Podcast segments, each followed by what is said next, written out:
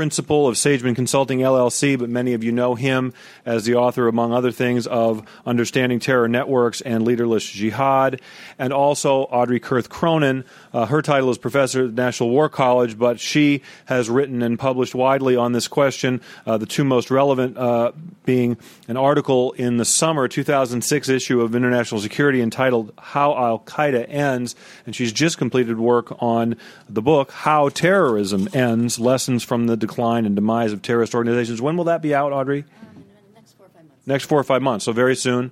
But perfect timing. Um, I don't want to, as I've said before uh, when I when I did the introduction for the first panel, the full bios are available online. Those of you who are watching on C-SPAN can access at cato.org slash counterterrorism, can see the full bios. Uh, those of you who, who, are here also have them in your hands, perhaps. Uh, and so rather than me take up more time, I will simply introduce Andrew Mack, and we'll have a very rich discussion over the next uh, hour and a half. Thank you. Can we jack this up at all? Yes, absolutely. Right there.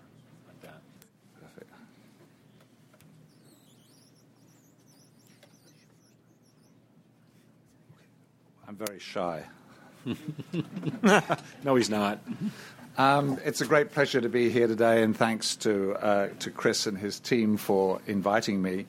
Um, I attended the last of uh, these uh, workshops, and it was an illuminating experience.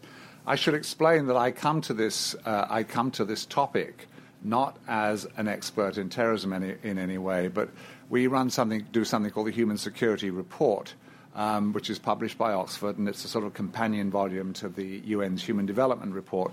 And we track trends in armed conflict around the world. And over the years, we've become increasingly concerned that we really need to, needed to track trends in terrorism around the world as well. Um, but we like using good databases, and there are a number of databases out there at the moment, but they are, um, while interesting, um, anything but user friendly and it's taken us quite a long time to get into them. And we believe that one of the reasons that there is so much of the discussion about are we winning or losing the war on terrorism is anecdotal uh, rather than based on quantitative evidence is although there is quantitative evidence out there, it's extremely difficult other than people who are very, very determined to access. Let me start off by a quote from Don Rumsfeld, who noted somewhat plain, uh, plaintively, I think, in October 2003 we lack metrics to know whether we're winning or losing the global war on terror. Well, today there are metrics, but as I've said, they're somewhat difficult to unpack. So, when we set out um, last year, at the beginning of last year, to report on trends in global terrorism, the consensus amongst the Western experts, and it's a consensus which I think has shifted since then, was that the threat of terrorism, particularly Islamist terrorism, was growing what we found was very much at odds with the, that conventional wisdom. Firstly, we found that the incidence of terrorism, and when we talk about incidents, we're using fatalities as our measure rather than attacks. And the reason for that is um, what it is that constitutes an attack can mean all sorts of different things. Um, 100 small attacks in Bangladesh on one day can be counted as one single attack or a 100 separate attacks, whereas a fatality is a fatality is a fatality. So, although we think that both measures are useful, fatalities are the one, the ones we use.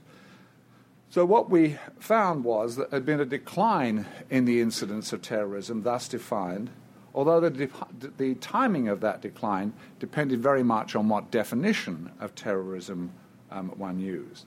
And secondly, and this I think is no surprise to this audience, the loose knit terror network associated with Osama bin Laden's Al Qaeda had suffered a dramatic collapse in public support in the Muslim world over the last three to four years.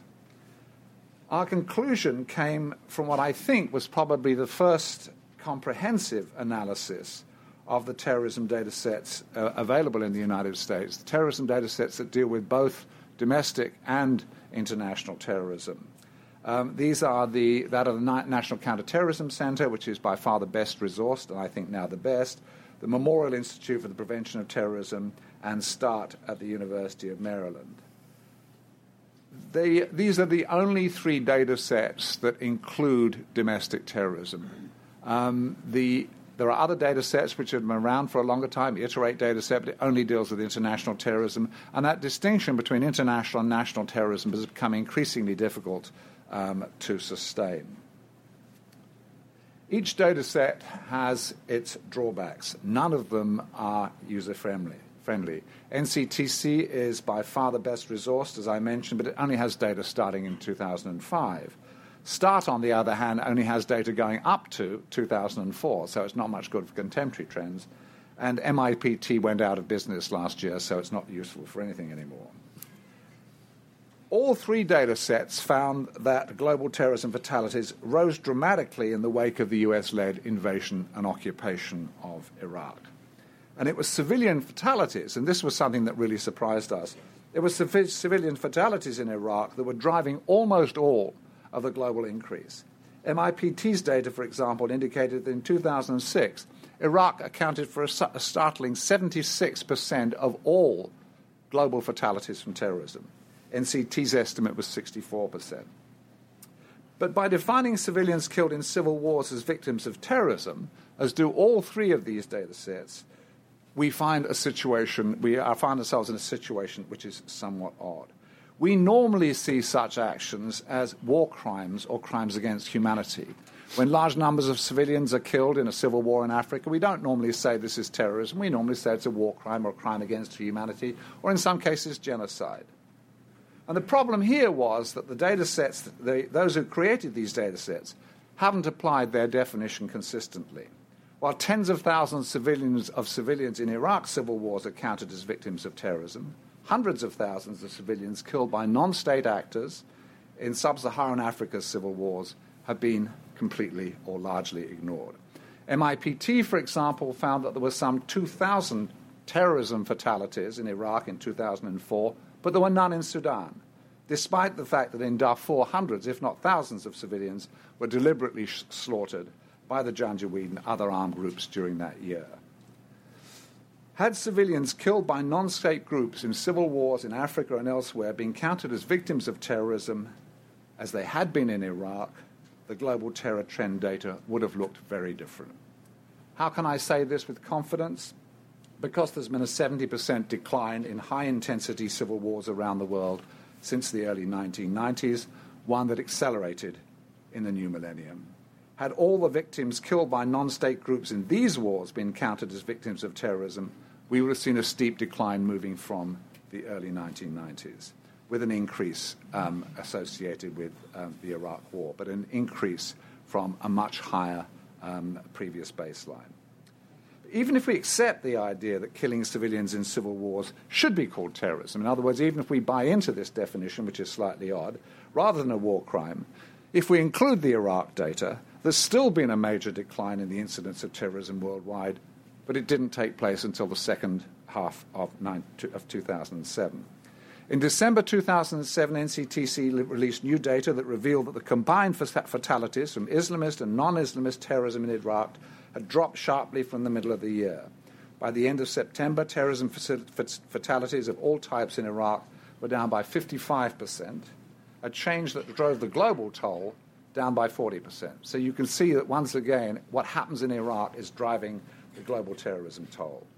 This decline was caused, as everybody here knows, by the dramatic changes in the security situation on the ground in Iraq, including the Sunni awakening, including the Shia militia ceasefire, and including the surge. The war on terror, however defined, however, played a relatively small part. By September 2008, the latest period for which we have data, the NCTC global, monthly global fatality toll was some uh, 1,200 deaths, half that of the high point in 2007. Islamist terror groups were responsible for half of these killings. And as a side, and by way of contrast, if you look at the International Rescue Committee's um, data on the number of civilians who are dying each month from war exacerbated disease and malnutrition, that total is in excess of 30,000.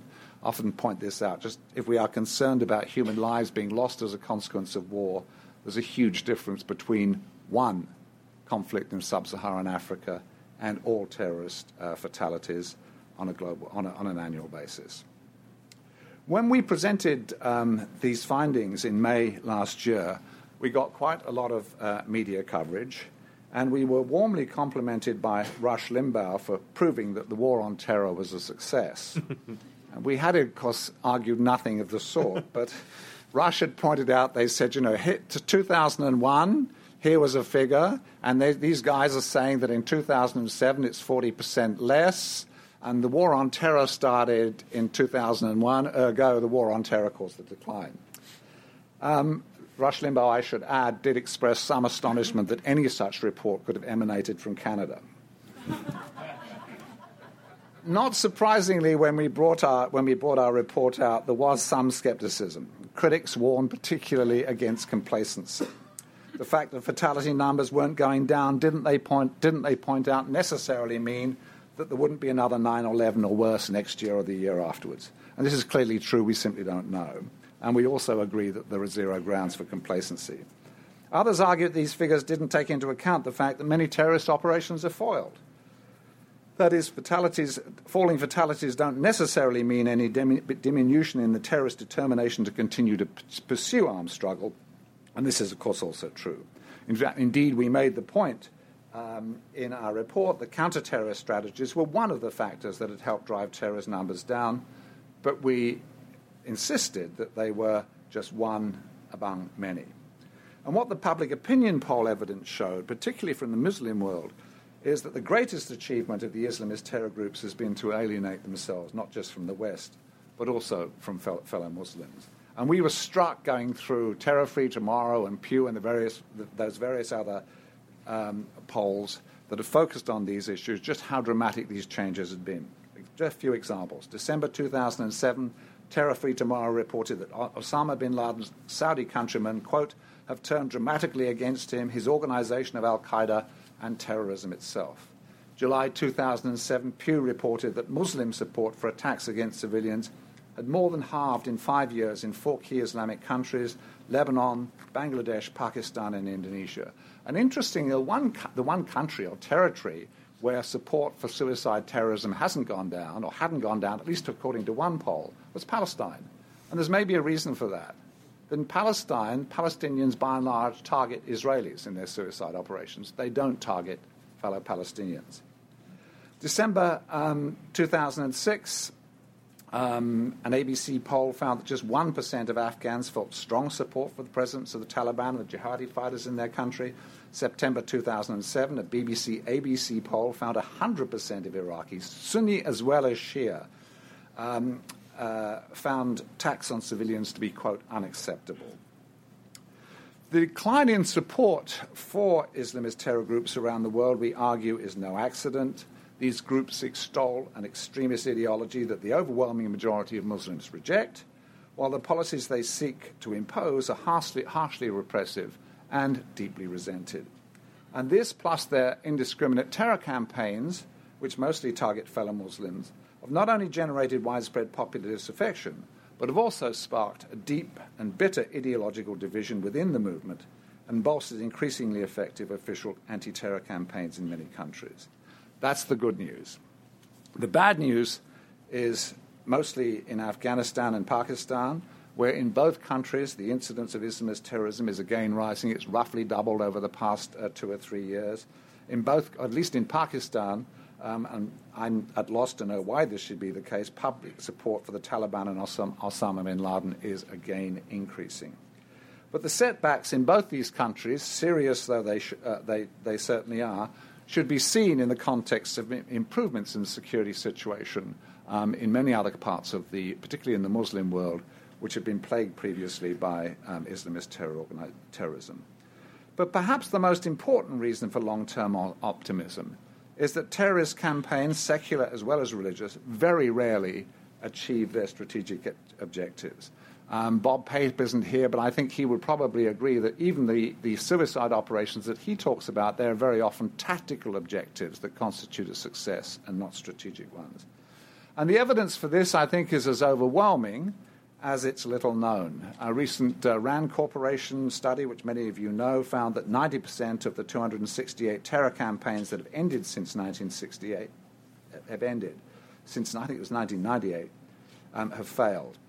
And an earlier study by Max Abrams, who is here today, um, came to essentially the same conclusion with a somewhat smaller, smaller data set. but only in a small, and this was one that I think the most interesting finding that came out of the, of the RAND study. Um, only a small percentage of cases where the terrorist camp, where the terror campaigns defeated militarily. Most either faded away, ended in some form of negotiated settlement, or with the terrorists being brought to justice by the police and, and taken to the courts. And there would, I think, and I hope, be some important lessons there for the new administration. Thank you. Thank you, Andrew.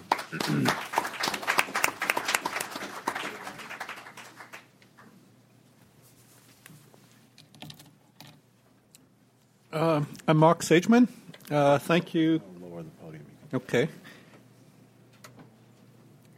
I want to thank uh, Chris for inviting me and the Cato Institute for uh, hosting this. Uh, what I want to talk about uh, here are two frameworks to think about Al Qaeda in the West. And I'm really just interested in Al Qaeda in the West. What I'm saying may or may not be relevant to what's happening in Pakistan or Afghanistan, but uh, definitely in the West. I was not one of those fellows that you pulled last year because I was one of the ones saying Al Qaeda was definitely on the run. you just have to see the statistics. There's not been a single fatality from Al Qaeda or Al Qaeda linked group in the West since July 7, 2005. That's three and a half years ago. And it was fairly obvious already two years ago when I wrote my last book that this was the case. Uh, you had a few criticisms when you said that. Uh, I had insults. But it's nice to be right. the two things that I actually want to talk about are um, uh, radicalization and the evolution of the threat. We have uh, always had the tendency of thinking about uh, terrorism really as an essential quality or as an essential phenomenon that does not change. And it turns out it actually does change over time. It change, changes dramatically so that what we probably were saying four years ago uh, is probably not relevant to uh, uh the threat right now. What do I mean by radicalization? What I mean by radicalization, it's a behavioral view of things. It's really the path to political violence, usually against civilians. What's inside terrorists' head uh, may or may not be extreme.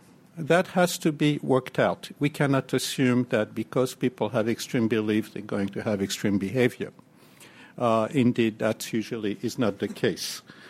Uh, so, what kind of accounts this uh, behavioral path towards violence?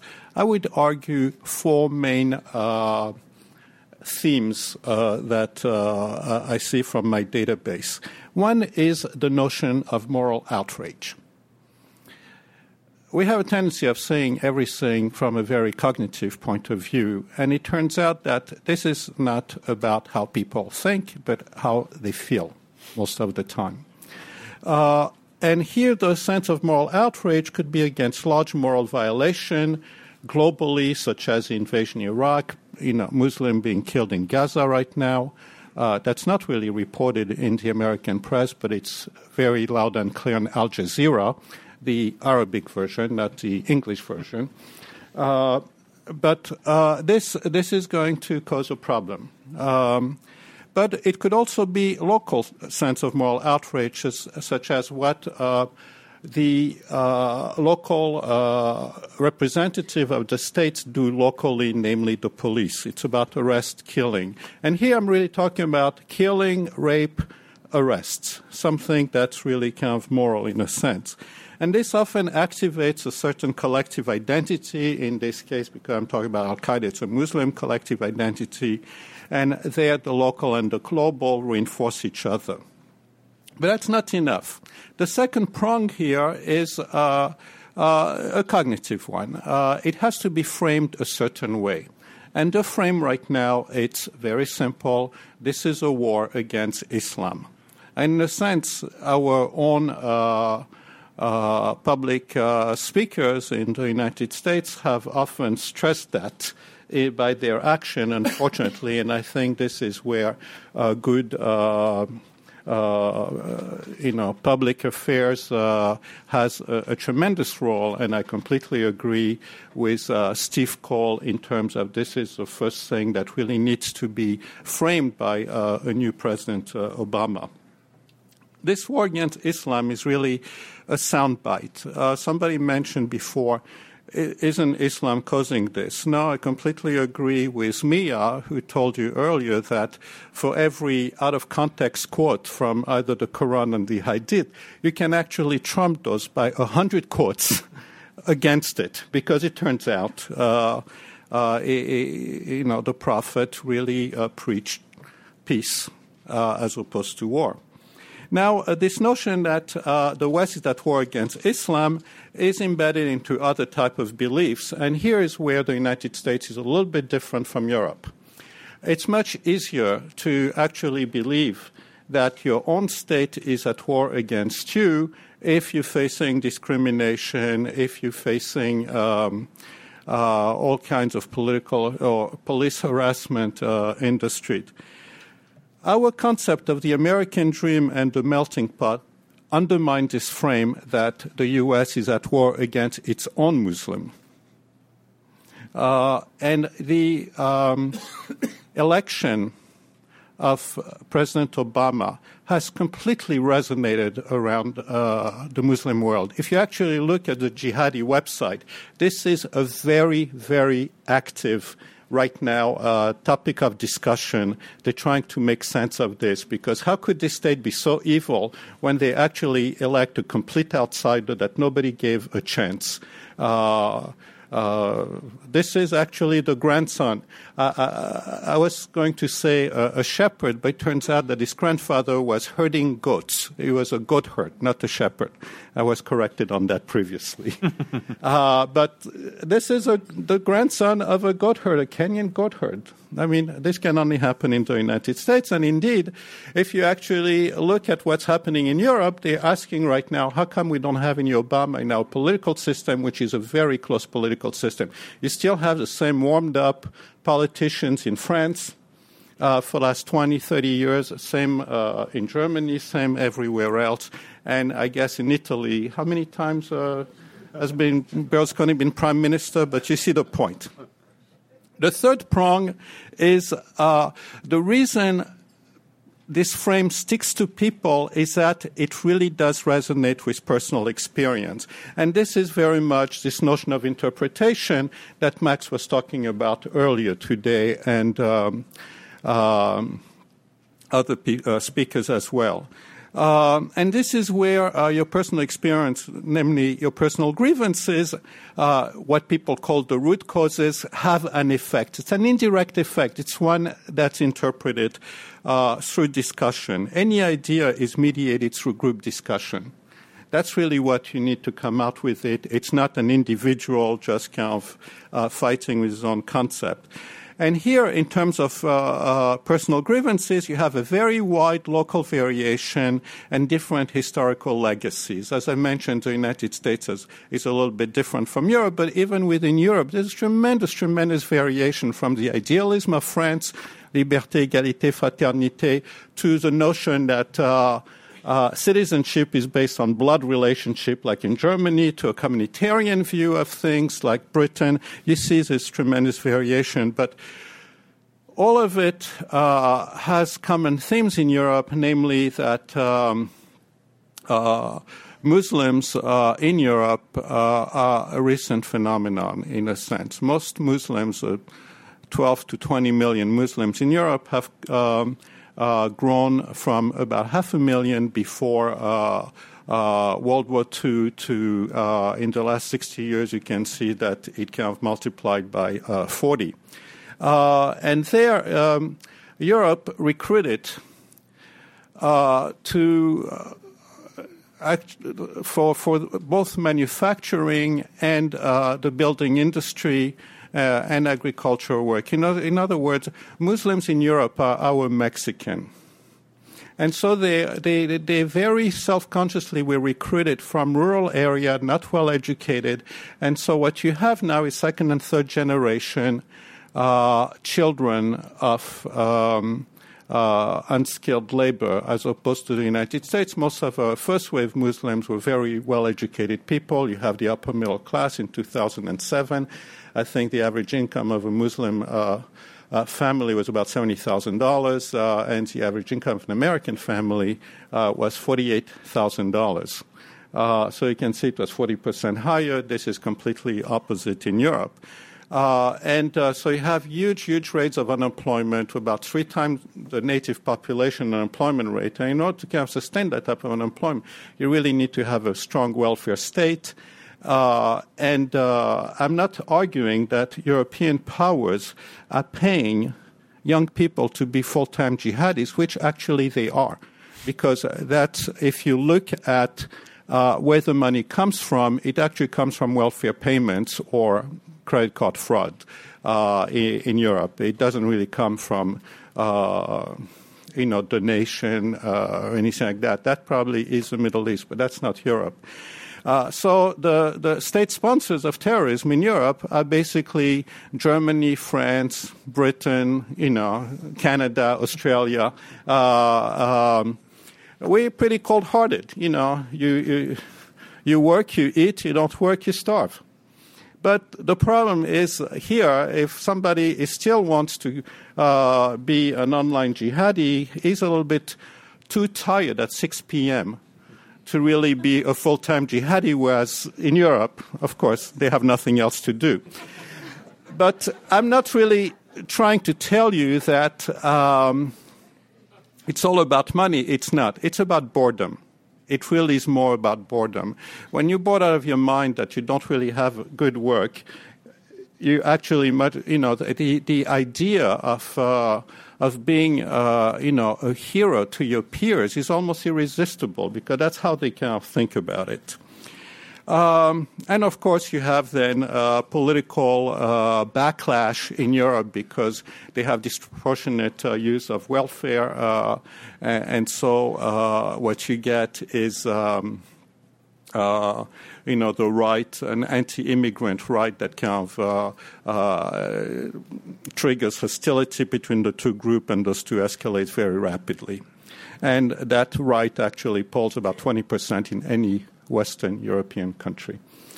Uh, the fourth prong is that this is not enough you know, because now you, you know you know from the other panelists earlier today that uh, okay, so those types of um, condition uh, are exist uh, in many places. So how come so few become terrorists?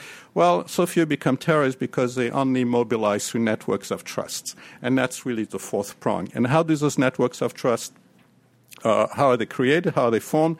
As I mentioned before, or somebody mentioned that I mentioned, they really, it's a diaspora phenomenon. It's over 80% uh, worldwide. In Europe, it's over 90%. And how do those networks form? They're just basically an extension of everyday interaction. As I, uh, people are probably aware, it's mostly through friendship and kinship networks, about 70% friends, about 20% kin. That accounts for about 90%.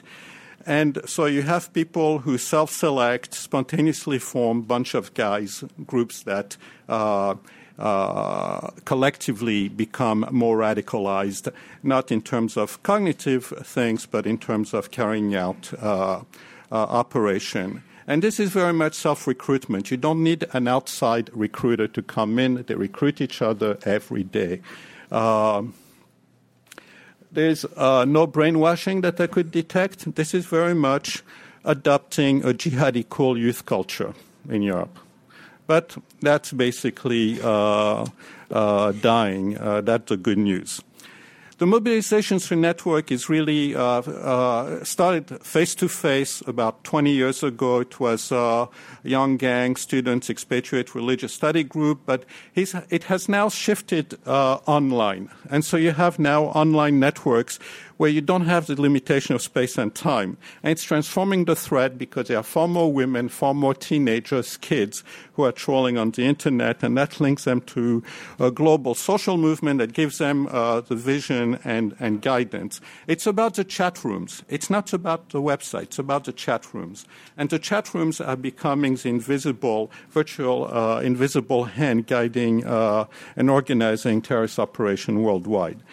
Um, the group dynamics very simple. It's increased commitment via interactivity, where uh, those uh, sites or the group becomes an echo chamber, encouraging mutual escalation of grievances. And after a while, you're ready to sacrifice yourself for your comrades. You know, developing this collective identity and the cause, namely the script on how to do it. And there you have the slide into violence with in-group love and out-group hate. So looking at it chronologically, now that we understand the process of radicalization, how did that change over time? Um, well, it started out in, the, in, universities as all bad ideas, and all good ideas start in universities. Uh, and start in universities in the Middle East, specifically in Egypt. And who goes to universities? Usually upper middle class, they became well educated and they became religious at the universities. They actually joined in the mid 20s. The first wave of uh, Al Qaeda terrorism, what became Al Qaeda Central, the leadership of Al Qaeda Central, uh, basically is that very much Egyptian predominance, few Saudis. Uh, they went to Pakistan in order to support their Afghan Mujahideen brothers. They were called the Afghan Arabs. And it still is the leadership of Al Qaeda Central. There is no indication that bin Laden trusts anybody uh, that had not been there in the 1980s with him. Um, the second wave is very different. The second wave, ideas from universities from Egypt drifted to Europe, and it really kind of, you see uh, now European university graduates, mostly expatriates, uh, Middle Eastern expatriates to the West. They went to Afghanistan for training. They were actually far more interested in Bosnia, Chechnya, and Kashmir, uh, but the training was in Afghanistan. And that second wave is uh, they're still very much university well educated people and they became the cadre of al qaeda even though there may be about two dozen left, uh, I would say, of the central leadership uh, of those cadre, you, you, may have about 120. I, I, think that what happened the last three months. By the way, I don't know if you guys realize, but um, in the FATA, there's being a huge bombing campaign, and I think the West has killed far more Al Qaeda high level guys in the last three months than we have ever since the fall of 2001. Uh, uh, that's not really getting all that much press here in the West, but very much you read the Pakistani press, they keep on objecting to this. Um, those guys, as I said, trained in Afghanistan. In Afghanistan, between 1996 and 2001, uh, was a golden age of Al Qaeda. It controlled all those little people, those little movement that kind of came to Afghanistan, focused them on the far enemy, that means the West, and provided sanctuary, resources, uh, to uh, people who came in. 9 11 changed the rules. Um, after 9 11, we took terrorism very seriously. We went to Afghanistan, destroyed sanctuary. We actually cut off funding. We killed, captured key leaders, although not the top two guys, as Steve Coll uh, rightly mentioned. Uh, so those guys are dormant. Um, but we did break up the formal terrorist networks and Al Qaeda was then confined, Al Qaeda Central, the organization itself, was confined to the Afghan Pakistani border. But then we have transition uh, networks. Uh, by that I mean people who actually knew friends who had gone to Afghanistan who got killed in the fall of 2001. They were fence sitters, but they got activated because they wanted to come to the help of their friends and went to Pakistan, their friends and relatives. And those guys are, are fairly dangerous because they still look very much like the second wave expatriate uh, or second generation uh, Muslim in the West. Those are the guys who did Istanbul, Madrid, London, and the Sauerland uh, group that was arrested uh, last September. No, September before last, I'm sorry. Uh, but 9 11 and Iraq took the ideas out of the universities and diffused them to the streets. So now you have the third wave, which is mostly poor, educated, young gang members, in a sense, Muslim gang members with a high level of criminality, which you didn't have in the first two wave, completely changing. They're the opposite of the first two wave. So they're lower class and not really religious. As a matter of fact, they hide their lack of understanding of religion by saying they takfiri, so that they reject every Muslim uh, as true Muslim, which is convenient for them because they don't have to learn anything about Islam. Uh, and uh, they think that the only true Muslim left are the few hundreds like them around the world. Uh, and the average age is about 19, 20. So you can see it went from about 30, the leadership when they joined terrorist organization, 26, the cadre. Those guys are now 20. So the young wannabes having trouble linking with Al Qaeda Central uh, in um, the Afghan Pakistan border, except for the British, who actually uh, have linked to Kashmiri groups because of family relations. They can bridge it. So you have local autonomy, no formal training, local financing, mostly homegrown here, informal with loose boundaries. They attempt to travel to Iraq to die or to Pakistan for training. Very different destination with different ideas in mind. Uh, so basically, what I'm arguing here is that this whole threat has undergone a Darwinian structural evolution the process of radicalization is still the same, but the habitat has completely changed after 9 11, where you have people walk up to the threat of uh, uh, this uh, jihadi, uh, so called jihadi, because as I said, they don't know much about Islam, uh, terrorist, and it's enabled by the internet. So what you have now is those scattered little groups around the world, self organized, and that's what I call the leaderless jihad now. Now, this actually is a self limiting threat. Why? There's no state sponsor to keep it going. They actually antagonize just about every state in the, in the world, you know, including Saudi Arabia. Uh, that seem to, to have uh, had some sympathy for them. They have limited appeal being a Taliban is not a positive thing in the Muslim community. It's actually an insult that they actually throw at each other. Hey, you Taliban, I mean, you fanatic. It's not really seen well. And also the horrors Committee. Uh, by uh, by the terrorists. Uh, uh somebody mentioned already uh, that uh, wedding bombing in Amman. It turned a country that was 72% in favor of terrorism, because they're mostly Palestinian, as you point out, to uh, one that actually was uh, two weeks later only about 29, 30 percent. So it completely flipped those figures around uh, in favor of terrorism. Uh, they also now have a virtual existence online and they cannot graduate to an offline political party because they would now still in this environment become a target for local law enforcement. And because of that, they can't impose any discipline on people who aspire to be them. So those guys are uh, the new wannabes, um, or will try to do. Uh, greater uh, things, and there is no sense of strategy as well because now you have everybody doing their own little things for their own individual reason. So, my point is that this will decay for internal reason. What are the policy implications? The first two waves is very simple. Uh, do what we've done, namely deny them sanctuary, eliminate leaders, the cadres, and the transitional network. But the third wave, it's very, very different. Here, it has to be a strategy of containment and acceleration of this process of internal decay. The, our main goal should be to prevent the radicalization of the next generation. Namely, take the glory out of terrorism. That's really one of the main reasons people want to become terrorists. It's not so much uh, for political reason, as Max pointed out earlier. It's to become like the Terminator. And they don't really, because if you actually look at the transcript of what they talk to each other, you know, when we uh, bug their apartment, that's what they talk about. They talk about the Terminator, they talk about Rambo, they talk about soccer stars. That's, you know, they live in their own fantasy. So you reframe by focusing on victim instead of perpetrator.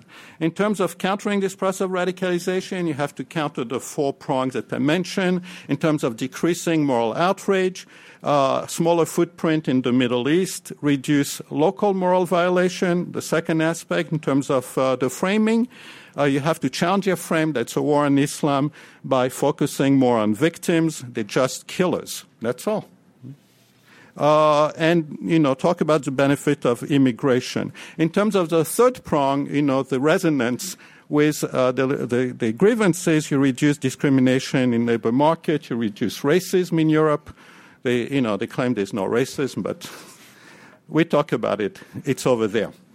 uh, and the fourth, uh, you have to eradicate the local terrorist network, uh, and uh, this uh, implies vigorous international cooperation. Thank you very much. Thank you. Thank you.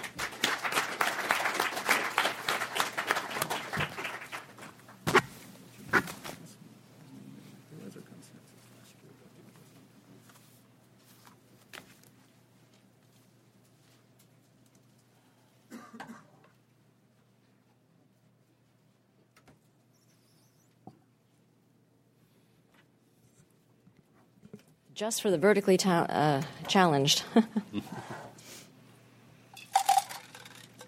Hello, I'm Audrey Kurth Cronin. And um, as Chris mentioned in his introduction, I'm a professor at the uh, U.S. National War College now. And so the first thing I'm required to do is to provide a disclaimer.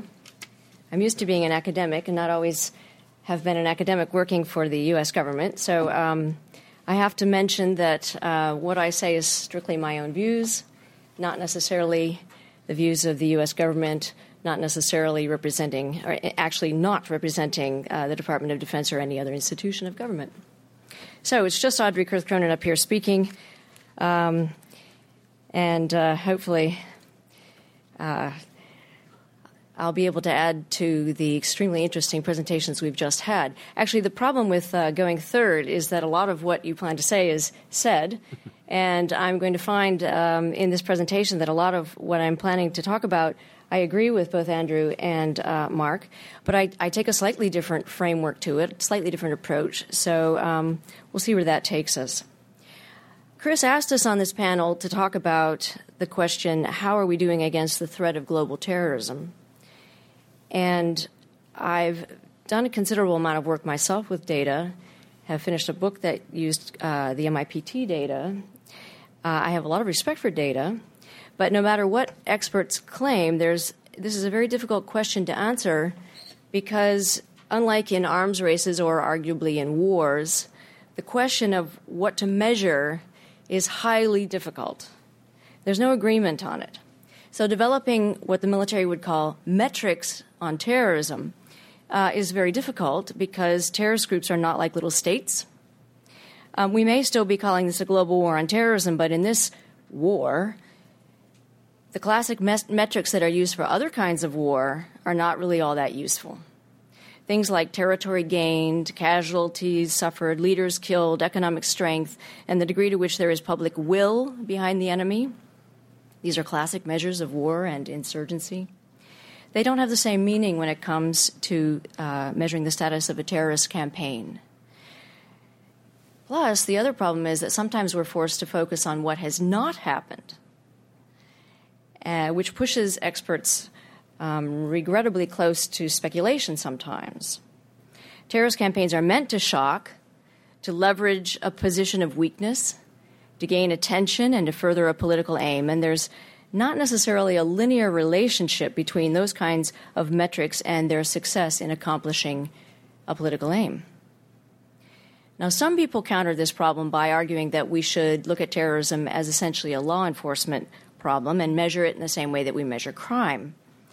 That will never stop people from using the tactic of terrorism, so instead we need to think of managing the threat in the same way that we would, say, the murder rate and the metrics of law enforcement would lead us to things like the number of incidents per year, plots foiled, successful pr- prosecutions. But if we had used those metrics in the years before September 11th, we might have concluded that Al Qaeda was waning, because after all, it had only had uh, four confirmed attacks against American targets. And we would have been dead wrong. So, I'm not saying that we shouldn't use databases and metrics. I do it myself. I think it's very, very important. I think you're going to learn a lot from it. But I'm going to offer another approach just as a way of, of sort of shifting our framework a little bit. I'm going to argue that with respect to Al Qaeda, for example, you can't really know how you're doing unless you have a vision of an endpoint or an objective or some sort of ending in mind. There are classic patterns of ending for terrorist campaigns, and once you recognize them, or at least rule some out, you can better judge how you are go- doing against those classic patterns. I think the concept of grand strategy, um, first, uh, I think most eloquently put forward by uh, Sir Basil Liddell Hart, is a good way to look at the campaign that Al Qaeda and associated groups has been uh, engaging in. Uh, Liddell Hart, of course, argued that the best way to formulate a grand strategy is to look beyond the war to the nature of the peace. So, likewise, I think the best way to meet the current threat is to look beyond the international terrorist campaign that is inspired by Al Qaeda, beyond the short term strategies that we have put in place to answer it, toward a broader vision of how it might end. Studying how terrorism ends, I think, is one of the best ways to inoculate ourselves against the strategies of terrorism, to avoid a dysfunctional action reaction dynamic, and most important of all, I think, to have some hope of winning. Some idea of what that means, anyway. So, today my talk will have three parts. First, I'll review a number of classic strategies of terrorism. And then, secondly, I'll talk briefly about classic patterns of groups ending. I won't spend a lot of time on that second part. I've written extensively about it, and I don't want to bore you to death. But I will go over the two patterns that I think are most likely for Al Qaeda. And then finally, I'll conclude with some observations about what all this tells us about what we are doing today. So, first, on the strategies of terrorism. I think you may have heard something about uh, the action reaction uh, strategies that terrorism engages in this morning. I'm unfortunately I was unable to come, being uh, involved with my teaching responsibilities at the War College. But um, the first strategy of terrorism that most people think about is compellence. Terrorism has been used in support of many different causes, but the natural assumption that governments, particularly in the West, tend to have is that the goal of a group is compellence, that the, that the purpose of threats are to influence another actor to stop doing an unwanted behavior or to start doing something else that a group wants it to do. Fitting terrorist group to activity into this kind of mental framework is natural. It's often used for state activity. It's very much in keeping with our Western strategic training. Sometimes it is accurate. Uh, for example, compellence may force states to withdraw from foreign commitments through a strategy of punishment and attrition. Bob Pape's work, uh, I believe, goes um, very much towards this way of thinking to make the commitments so painful that a government will abandon them. And at times, a strategy of compellence has appeared to work. Examples that are always cited, uh, not least by Osama bin Laden, include the U.S. and French withdrawals from Lebanon in 1983, U.S. Uh, withdrawal from Somalia in 93, the Israeli withdrawal from Lebanon in 2000.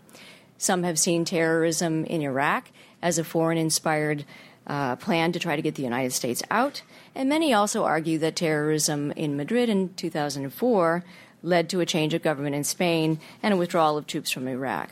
Now, of course, in some of these cases, it's an oversimplification. But terrorism is meant to oversimplify. That's one of its purposes. The interpretation is, is very persuasive to those of us who are watching these attacks, and that's a major reason why it's put forth. Compellence tries to change a state's policy.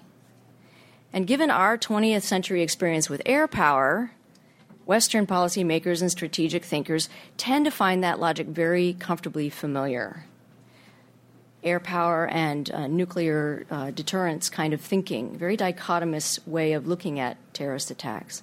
So as a result, we have a tendency to focus exclusively on compellence, but tend to be blind to the other typical strategies of terrorism and their practical implications. But groups that rely primarily on terrorism don't have the luxury of behaving as if they were small states. And I don't think that mindset is a promising way to envision the end, or even to get there. So, I'm going to talk to you about three other types of strategies, and I'm calling them strategies of leverage. The first one is provocation. This tries to force, force states to do something. Not necessarily a specific policy, but a vigorous action that works against the interests of the state. It was a common purpose of terrorism in the 19th century. Um, it was the main reason for the activities of Narodna Volya, the uh, Russian group. But provocation is a difficult strategy to apply effectively because terrorist groups often cause a state to behave in completely unforeseen ways. They might, they might push a state to do something that doesn't serve anyone's interests, to overreact. And this is, of course, I think, what happened with the outbreak of World War I. Now, there are a lot of other reasons why we had World War I. I'm not arguing that it was primarily because of terrorism, but I am saying that a terrorist attack acted as a catalyst. And this was an attack that occurred in the context of many, many other attacks against major leaders, far more important leaders, frankly, than Franz Ferdinand. I mean, after all, uh, uh, President McKinley was killed, uh, the Italian premier was killed, Spanish prime minister, and so on and so forth. Imagine what would have happened today if we had those kinds of assassinations occurring. But the point I'm trying to make is that terrorism on its own is unimportant. But when it provokes a state, it can indirectly kill millions. And in that case, terrorism ended, if you will, by setting in play a cascade of state actions that resulted in a long and bloody systemic war. Now, another strategy of leverage is polarization. This tries to divide and delegitimize a government, directing itself at the effects of the attacks on the domestic politics or uh, civil society w- within a state. It often drives regimes sharply to the right and forces populations to choose between the cause that the group is championing, and brutal state re- repression, on the other hand. The goal is to drive these divided populations further apart, to make it impossible to have an operating middle within a state. This is a particularly attractive strategy uh, against democracies, and it has appeared regularly in the 20th century. Like the strategy of provocation, it often results in unintended consequences. There are a lot of examples I might cite. Uh, the LTTE in Sri Lanka, especially early on, the IRA in Northern Ireland, terrorist activities in Germany, Austria, and Hungary after the First World War were meant to polarize. The Tupamaros in Uruguay would be the most um, extreme example of that. Sometimes a polarization a polarization strategy actually drives a state to destroy itself. A third strategy of leverage is mobilization. Um, terrorist attacks might be inspired to uh, um, cause potential supporters of a group to try to get them to rise up and to participate in what the group is is um, wanting to accomplish. This is what the campaign of bombings and assassinations in the late 19th century did for the anarchist movement, and the 1972 Munich Olympics massacre did for Palestinian nationalism. When terrorist attacks are used to mobilize, they're not necessarily directed towards changing the behavior of a state at all. Their goal is to energize potential recruits, to raise a group's profile internationally, draw resources, sympathizers, allies, attention. Mobilization is uniquely well suited, I think, for today's context. I think the reasons are obvious. We have an increasingly globalized international community um, we, people are able to mobilize on a scale and, a, and, with a speed, with the internet and other kinds of uh, means of communication um, in an unprecedented way. And I would argue that mobilization has been the Al Qaeda movement's most effective strategy thus far. If a group is truly successful in mobilizing large numbers, then this strategy can prolong the fight and enable, perhaps, enable it to transition to other kinds of uses of violence, including things like insurgency or conventional war. Okay, so who cares? What does all this mean? Why are we talking about these strategies? It's all rather theoretical. What I'm arguing is that there's a kind of historical pattern to these strategies. Provocation especially suited the 19th century because of the nature of aging autocratic regimes. They were particularly vulnerable to this kind of strategy. Compellence best fit the mid 20th century because it aligned very well with decolonization and nationalist movements whose aims could be expressed in terms of territory. Polarization was at the core of Marxist movements in the early years of the century, and it reappeared again at the end of the century with terrorist attacks that were designed to polarize along racial, religious, ethnic, tribal, linguistic, or other kinds of lines. And as I've already argued, mobilization is uniquely suited for today's context with the sweeping changes in communications and economic ties, porous borders, dramatic cultural and political developments. I think that the groups that are most successful, either groups associated with Al Qaeda or even non associated groups, the groups today that have been most successful and are continuing to have success to some degree are those that are trying to mobilize.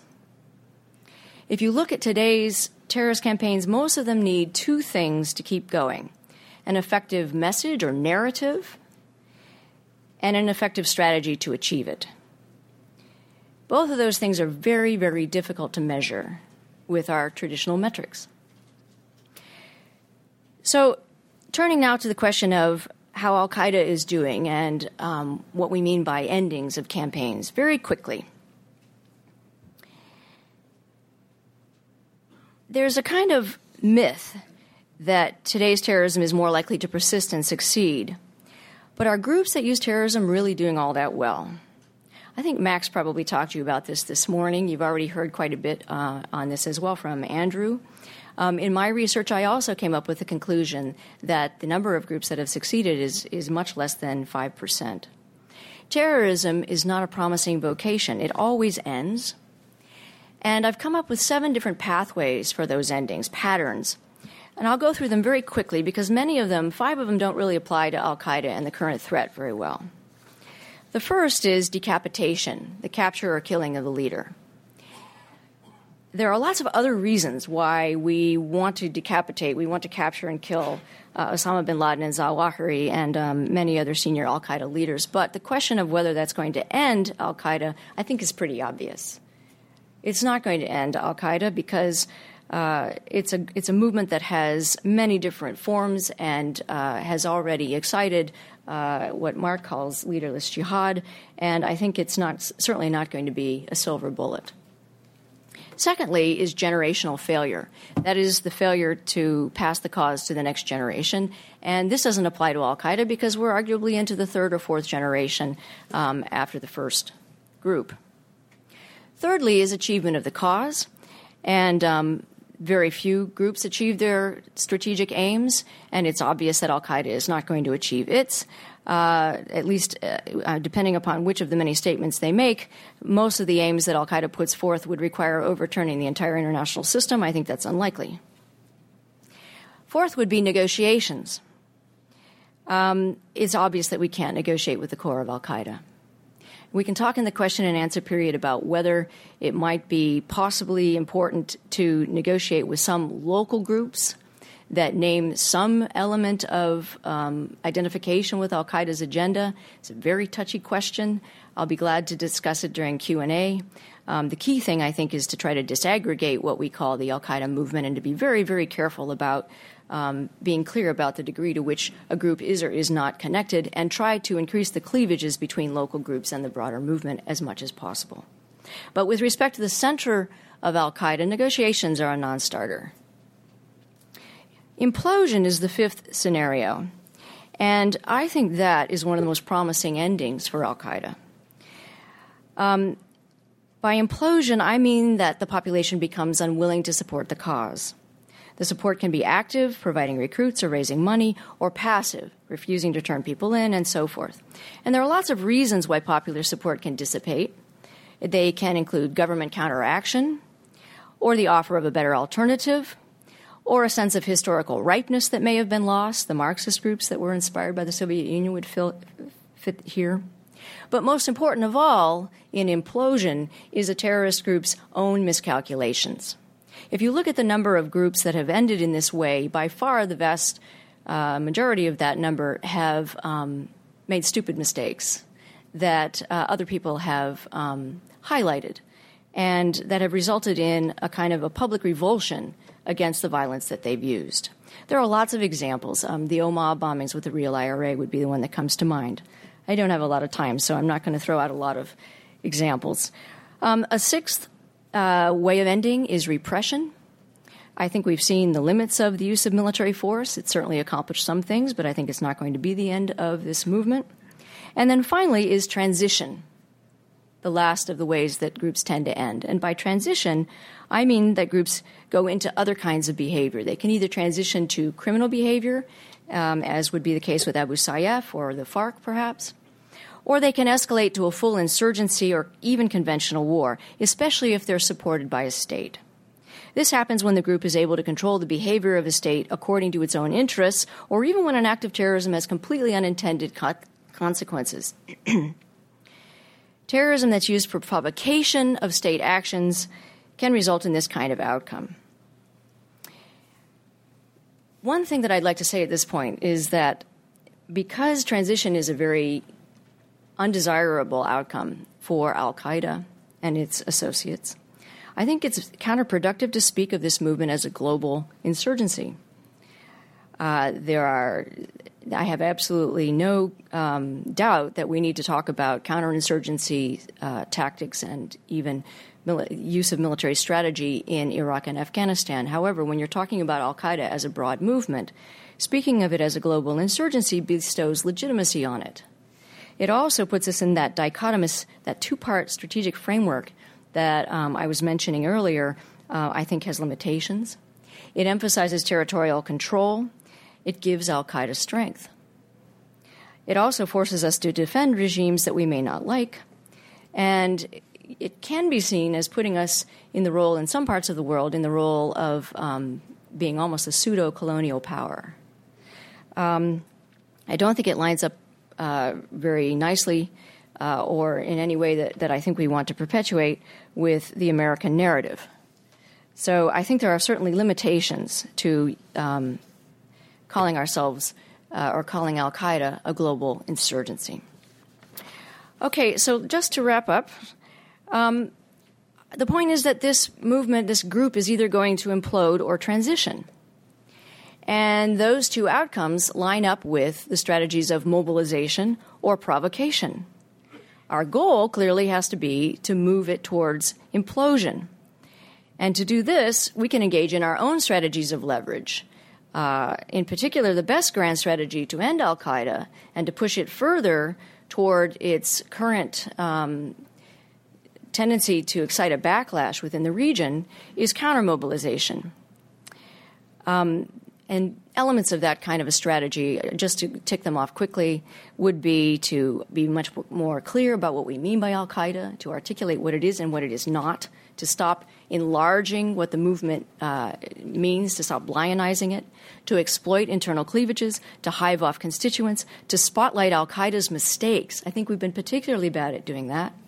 And to stop trying to win hearts and minds so much as to facilitate Al Qaeda's tendency to lose them. The bottom line is what would an Al Qaeda future mean?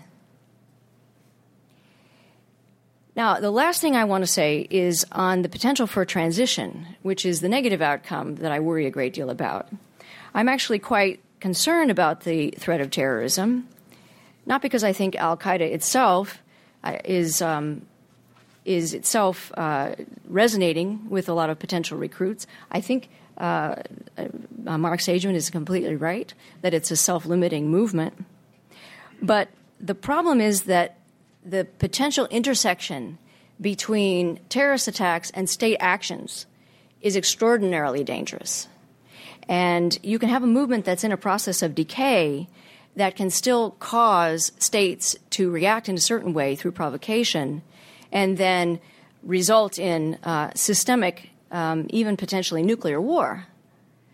So, whether Al Qaeda is in the process of ending, which I believe it is, um, it doesn't necessarily mean that the end of terrorism is the beginning of peace. And uh, that leads me to the last point I'm going to make, which is that in addition to countermobilization, one of the things that I think the Obama administration would be wise to put its attention to would be to think through ways of cutting out the heart or the capability of uh, groups um, associated with Al Qaeda, either closely or very loosely, to cause states to provoke. To think not only about questions like um, when will the next attack be, but maybe even more importantly, what will we do after that? What will be the strategic steps that will be taken, and what will be the implications of those steps with respect to other states? So um, I think I'll end there. Thank you. Thank you.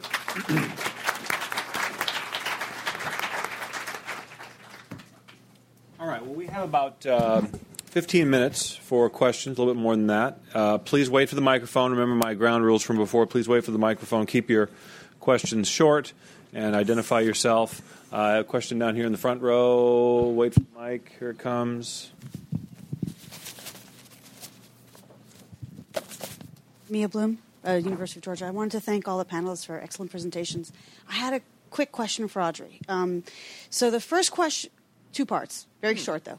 The first question was you've got decapitation aggregated between capture and target assassination, say. But I'm just wondering whether during the course of your research you were able to tease out whether one was better than the other. Oh, yeah. It seems Ocalan in prison and sort of um, taking back his ideology is much better than creating a martyr. So I was wondering there was that. But then the second thing, and I, I don't know if it's helpful or not to add, but since implosion seems to be an ideal opportunity for you, where would you put splintering in your typology? Firstly, on the question of ass- assassination versus arrest, um, you know, I, I sort of, you know, um, glommed over what is a, a huge amount of um, information that's in the book I have that's coming out, and and the chapter on assassination goes through the question of targeted killing or uh, you know killing leaders versus arrest, and the conclusion it reaches is that um, arrest has been most effective when it comes to ending a group. Um, so I, I mean, uh, there's data and all that to go with it, but that's the basic bottom line. And then the question of splintering, you know, you can't make a general answer to that question because um, uh, sometimes you want to splinter groups because you can get better intelligence and you can understand where the most radical factions are and you can isolate them and, and you can begin to cut away at, at a movement. So I think splintering um, from the point of view of hiving off cons- parts of a movement can be very um, devastating to that movement. But at the same time, it may not result in lower violence. Splintering can actually increase the violence. So it depends on what you're trying to do. Okay. Uh, down here.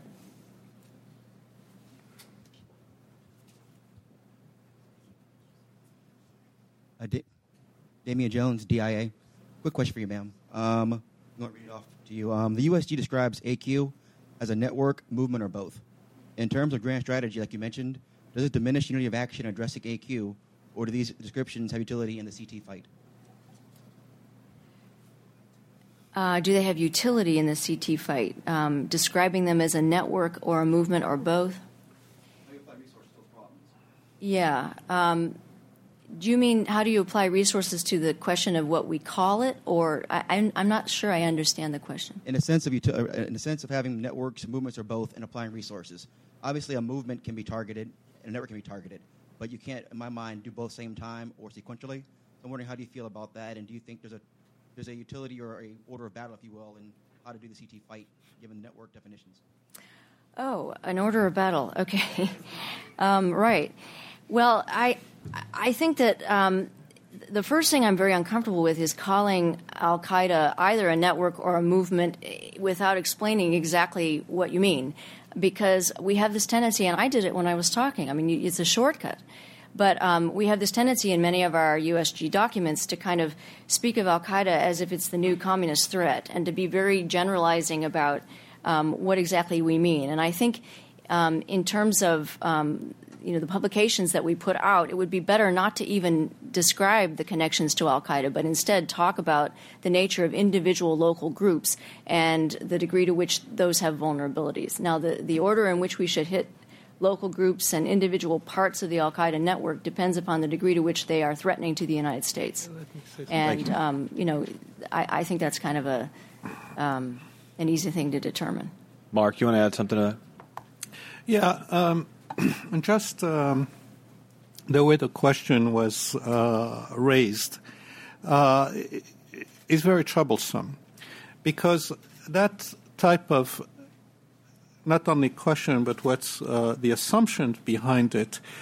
Um, we often unify our enemies needlessly.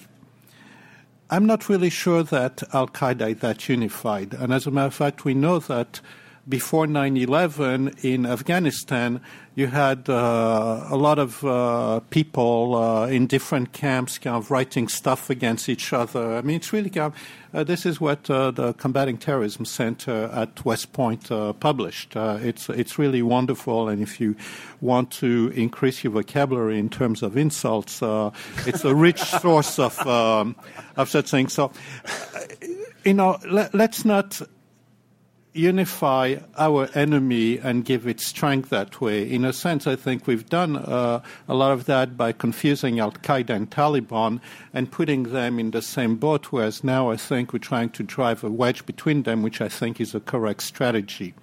But I want to also add something else. Uh, I think that the three of us here kind of agree that, uh, uh four actually, that uh, uh, this Al Qaeda phenomenon, whatever, however you want to, to um, uh, describe it, is fading. But uh, I want to put a little uh, word of caution uh, that because it's fading does not mean that violence will decrease. Indeed, there's probably some very strong evidence showing that most of the violence comes when a movement is fading because of splintering, because of uh, uh, trying to kind of still stay significant and so on. And if you actually look at both the Italian Red Brigade and uh, various uh, leftist group, uh, the Two June movement, the Red Army faction, the uh, uh, revolutionary cells in Germany, and so on, you could see that most of the violence came when those guys were completely fading out of sight. and, and so yes, I think we are winning in a sense, but uh, that doesn't mean we have to relax our vigilance because that's probably when they're most dangerous. Um, in the back there on the rail. Hi, Allison Slater. I'm a strategic planner in DC. Uh, two questions um, to the panel in general. And um, first of all, congratulations to Cato for holding this. I think it's a very interesting conference. But I think Mark Sageman kind of hit it on the head when he talks about it's not what they think, it's what they feel. There is an overemphasis, and this relates directly to the man's question just a minute ago, to lethal targeting and tactics and not the creation of a grand strategy. Could any of the panelists kind of look at that a little bit. And it's not just about disrupting terrorist networks, but creating the metrics to build societies from within that we're not so good at. Who wants to take that one? Andrew? I just I, I don't want don't want to answer your question directly. I, I, do it did raise something else which as soon as you said it um, struck about we do most of our work on civil wars, not on not, not on terrorism. And in the Civil War literature, there are sort of two of the most influential people writing that theory James Fearon in, uh, from Stanford and Paul Collier, who's now at Oxford, used to be at the World Bank. And they both argue, and their entire framework is a rational choice framework. And they both argue vehemently that grievances don't matter. Now, there's a problem here because the econometric models that they have can't measure grievances because they only measure things like GDP per capita and Gini indices and things like that. So what they do is they construct proxies. And their proxies would be, let's took inequality. That's a proxy. Try that. Doesn't work. No effect. So they come away with the conclusion that grievance doesn't matter. The implications of that are quite serious because if you think grievance doesn't matter, you never ever address the concerns that people say motivate them and you only you only you're, all you're really concentrating on is focusing on changing the incentive structure for violence. And um, what we what we've shown is that you know even if you believe that their terrible their their terrible proxy indicators work, which we don't believe, but even if they, they work perfectly, you're missing the point because it's not the grievances of an entire society, which is what they're trying to measure, that matter. It's the grievances of that 100, 200, 500 people, are the ones that actually go out and start a war or a terror campaign. So I think that, that there, there is something about American, North American academia that just skews everything so much towards rational choice theories that the sort of thing that Mark's talking about is just anathema. It doesn't get dealt with.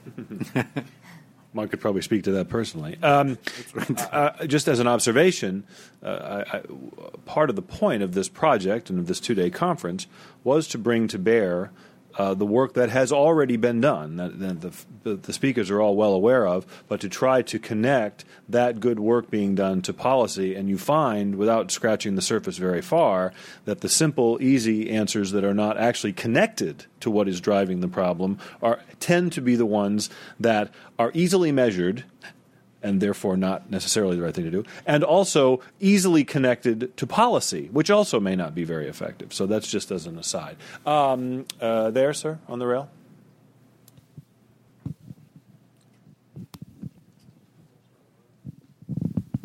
Can you hear me? Yes. Yes, Al Alborn here. And one quick question.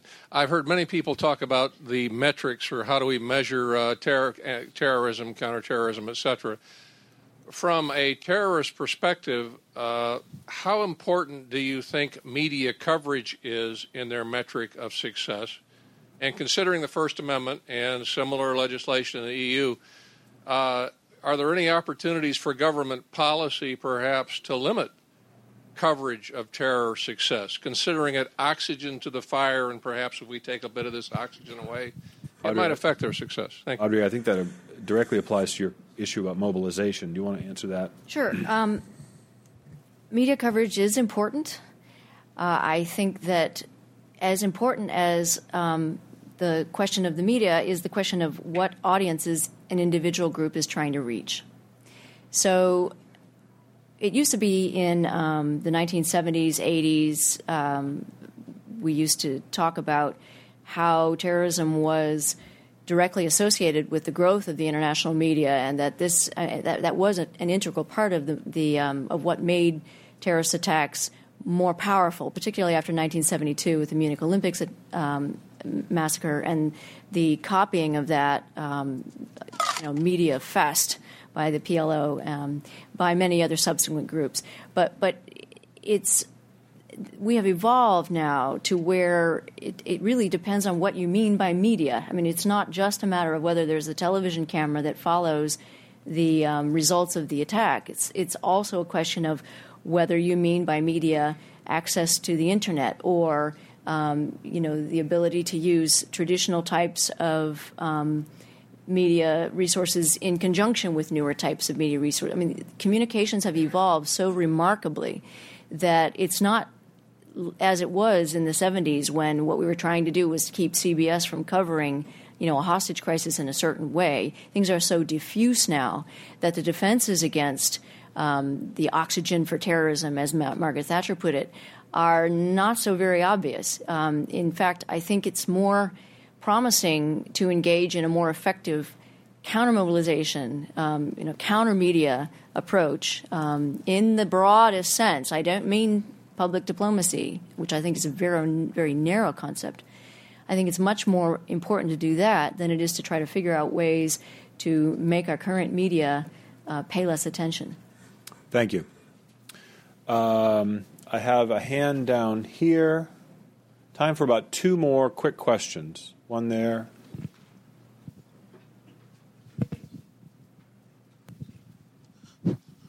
Park Ndiande from National Defense University. Uh, my question is directed to Andrew Mack. Uh, what will you consider to be the utility of force in the global war on terrorism if your conclusions are that uh, movements end only with either law enforcement, they being brought to justice, or fizzling out? Thank you. Um, I don't think I would ever argue that there was no utility to force, simply that the evidence suggests that the way most terrorist organizations had come to an end had not been as a consequence of the application of military force. Um, I think I would also, I mean, take, if you take, for example, the, to try to explain what it is that happened with the, the collapse of Al Qaeda in Iraq, um, it would be very difficult to argue that that was the American military presence that was wholly responsible for that. It had a certain. It was Al Qaeda in Iraq essentially so alienated itself from the Sunni community of which it was part by its gratuitous attacks against against Shia, which re, which resulted in um, uh, uh, counterattacks. In some sense, you're trying to provoke a civil war, which was not completely irrational. But that, the way they tried to impose their ideology, that then led to what was effectively a war against Al Qaeda in Iraq, run effectively by um, the Sunni tribes, helped by the United States. And that was an effective use of military for, of force, which reduced a particular terror organization to a fraction of its original strength. It can still go out and kill civilians. That's not so difficult. But as a, as a, as a political entity, having any chance of succeeding in any sort of any sort of serious strategic objective in, in Iraq, I think it's completely finished. Either Mark or Audrey you want to add to that at all? Um, in the back, uh, did I see another hand? Maybe not. Hey, well, that means that we are out of time. Uh, please join me. Welcome, uh, uh applause for our panelists. We will. Um, we will take a uh, short 15 minute break. Remember my guidelines to you if you give up your seat, you may not get it back. So, uh, thank you very much.